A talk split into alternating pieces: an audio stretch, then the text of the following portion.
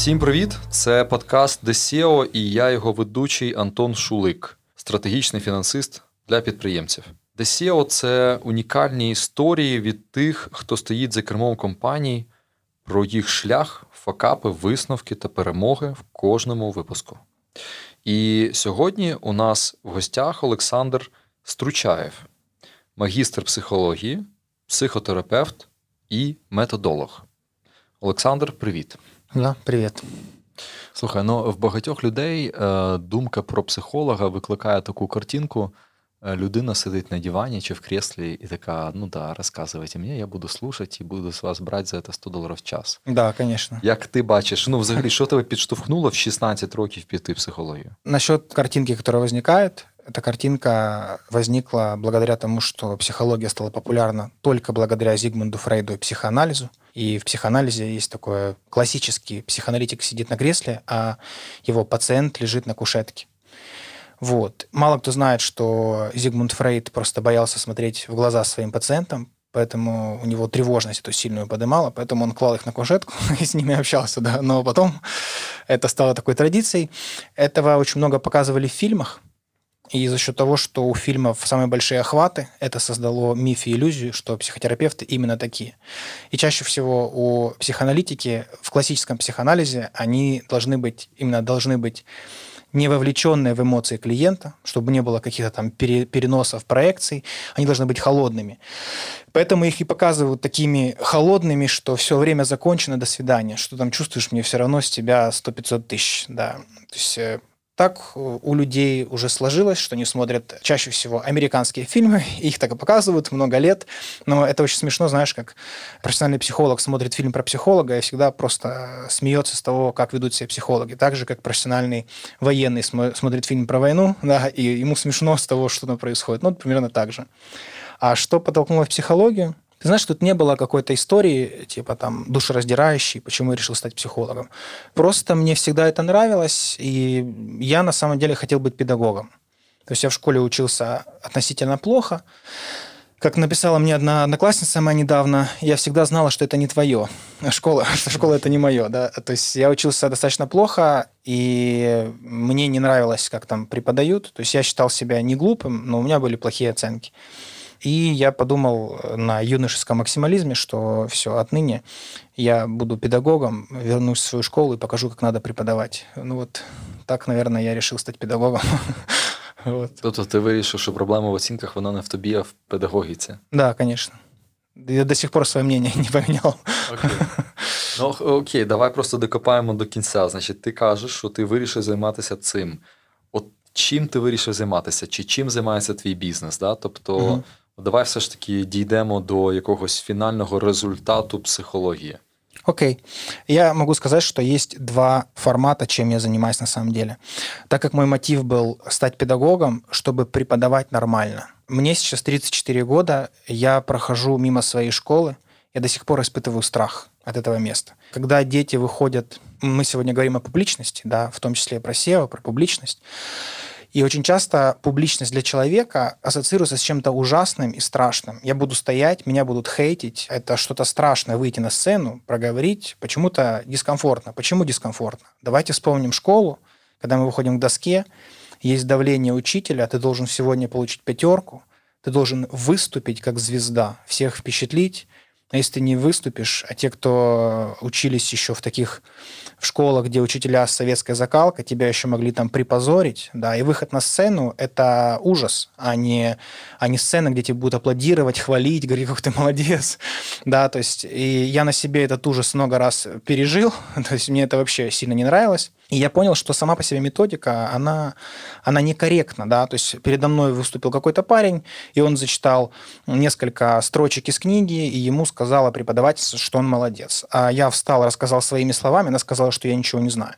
Я говорю, ну я просто своими словами говорю, а он цитирует книгу. Вы ему ставите пять, но у него в глазах как бы пусто. Он не может повторить сейчас то, что вы у него спросили. Uh-huh, uh-huh. Но для большинства таких преподавателей у них нет цели научить детей, как ни странно, да, большая часть преподавателей, вообще сама по себе школьная система и университетская система, она очень похожа на устаревшую, устаревшую милицейскую систему. Ты должен показать, сколько у тебя расследований. Ты должен сделать так, чтобы у детей была такая успеваемость. Какой ценой не имеет значения. Плюс школьная система сама по себе отсталая в том плане, что она абсолютно не, не подстраивается под особенности интеллекта детей. То есть все дети проходят одну и ту же условно сертификацию. И сама по себе оценка, она никак, ну, например, если мы возьмем школьную систему и работу, да, то когда ты приходишь к работодателю, задача работодателя, чтобы ты решал одну конкретную задачу, которая создает ценность, и он тебе за это платит. А задача ну, работодателя не в том, чтобы проверить тебя, знаешь ли ты все предметы. И, соответственно, сама по себе школа, как она построена как построен бизнес, это очень разные вещи. И выходит так, что школа не проверяет, и университет не проверяет у людей навыки. Она даже не проверяет у них знания. То есть если мы посмотрим, чему обучает школа, она обучает тебя сидеть, молчать, записывать и воспроизводить, что ты запомнил Но эти навыки тебе не пригодятся ну, в реальной жизни – они никак не проверяются. И вот, собственно, я это понял еще тогда, что никого не интересует, что я знаю. Имеет значение только если я повторяю то, что написано в книгах. Вот. Это же не про обучение на самом деле. Ну, слухай, да, розумію, звідки це. Можливо, в мене було по-іншому. Але я так само був людиною, як ну, я пересказував по-своєму. І говорив Жванецький, неправильно прочитане уже немножечко своє. Не знаю, бачиш, я я може трошки більше оптиміст. Я думаю, що це дуже сильно залежить від педагога, але то, що їх дуже багато і не всі вони майстерні, це 100%. Ну окей, але звідки тут психологія? От от що ти як психолог робиш? Ну, Наприклад, там я працюю з підприємцями, да? що мені сказати, чому вони мають з тобою працювати? Є два нюанси. Первый нюанс заключается в том, что хочет предприниматель или не хочет, его жизнь – это отражение его мышления. Как бы банально это ни звучало, но люди, у всех людей есть определенные ценности, определенные принципы. И под эти ценности, под эти принципы предприниматель интуитивно, как любой другой человек, подбирает к себе э, там, окружение, сотрудников, у него есть видение какое-то, как он это строит. И на каком-то этапе предприниматель начинает понимать, что в его бизнесе повторяются одни и те же проблемы. Люди разные, бизнесы разные, проблемы одни и те же. Соответственно, если у Боба со всеми проблемами, главная проблема – это Боб. И, по сути, бизнес является проекцией мышления предпринимателя. Глядя на его бизнес, можно понять, что происходит в его голове. В его голове есть просто установки, есть какая-то система убеждений и принципы, которыми он руководствуется, но он не знает, что он этим руководствуется. И, по сути, в чем как бы задача да, для предпринимателя, одна из задач, это понять, на основании каких принципов я строю бизнес, и по-хорошему выстроить его либо так, чтобы бизнес служил предпринимателю, а не предприниматель бизнесу. То есть нужно mm-hmm. растождествить себя, свое мышление и бизнес. Да, потому что часто предприниматель делает бизнес копией себя, да, но он тогда не масштабируется.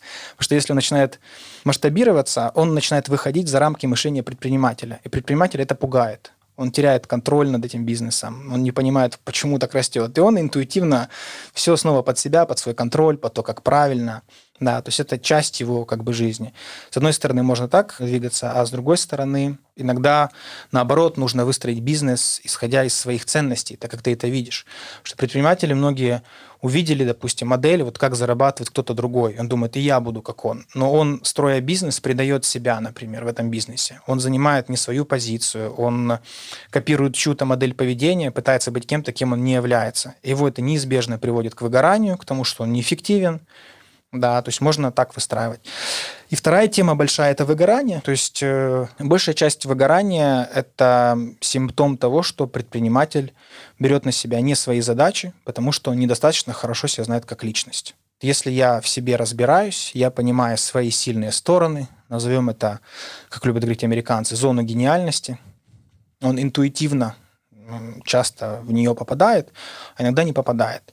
Если он берет не свои задачи, он в них неэффективен. Берет свои задачи, он в них эффективен. Если он знает себя, свои сильные стороны и свои слабые стороны, он может подбирать в команду тех людей, которые его дополняют. Тогда он понимает различия между людьми, и он может уважать это различие, понимая, какую ценность оно приносит для бизнеса. Вот, собственно, это основная идея, это самопонимание. Но если предприниматель, конечно, публичный человек, ему нужно учиться общаться с другими людьми, влиять на других людей, потому что бизнес э, – это влияние.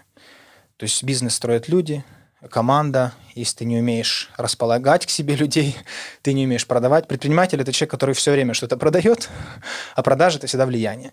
А влиять, чтобы влиять на других людей, нужна достаточно высокая степень самоконтроля, нужно понимание, что ты делаешь, зачем ты делаешь, и нужно понимать, на кого ты влияешь. Да? То есть нужно понимать ценности людей. И, собственно, влияние это не имеется в виду там манипуляция. Да? На самом деле все, что мы делаем, это манипуляция друг другом. Да? Мы все влияем друг на друга. Но вопрос в том, что задача предпринимателя – это создавать ценность. И когда предприниматель создает бизнес, создает продукт, он тоже влияет на своих потребителей, давая им пользу, давая им ценность, обменивая эту ценность на деньги. Да, тоже все влияние. А это 80% психологии. Вибач, що я так прямо, але mm. от е, давай ти як підприємець, що ти продаєш? На данный момент у меня есть два продукта. Первый продукт – это мой творческий клуб. Люди по подписке платят мне в месяц определенную сумму денег, и я ежемесячно делаю для них эфиры, просто отвечая на их вопросы. И все свои курсы я собрал в одну платформу, назвал это монопродукт, и это там обеспечивает мне мои гигиенические потребности. То есть раз в месяц я выхожу на эфиры, провожу, отвечаю, люди собираются, рады. Это первое. Второе, я развиваю сообщество для психологов, коучей и психотерапевтов. Это тоже подписка. То есть э, психолог, который хочет понять, как устроен маркетинг там, помогающих профессий, который хочет э, развиваться, ему нужно, собственно, расти. Есть сообщество, где он по такой же подписке приходит и получает все, что ему нужно для развития профессии. Тобто ты сам не робишь сессии? Уже не делаю. Раньше делал, но где-то месяца три назад я понял, что это невыгодно.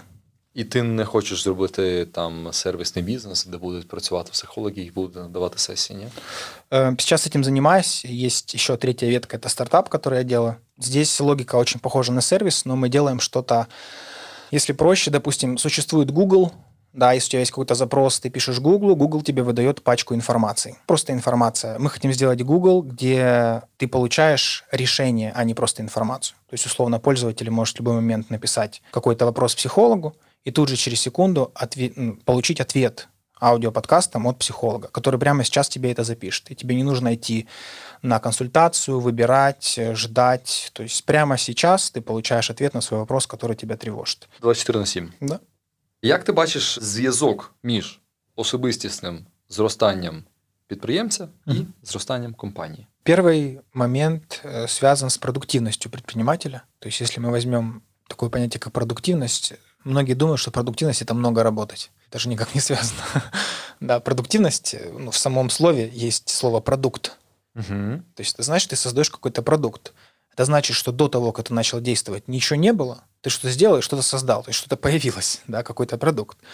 Продуктивность предпринимателя заключается в том, сколько продуктов он создает. Под словом «продукт» я не имею в виду, что он там взял и как, там, создал как Теслу. Да, продукт предпринимателя может быть все что угодно. Его продуктом может быть, например, мотивация сотрудника. Его продуктом может быть продажа. Это тоже все продукт. То есть эффективность действий. И, соответственно, продуктивность предпринимателя во многом зависит от понимания предпринимателя своих целей, что он делает, чем он занимается. Ясность цели, что я делаю сегодня. И эта ясность цели напрямую зависит от того, зачем я это делаю. То есть смыслы.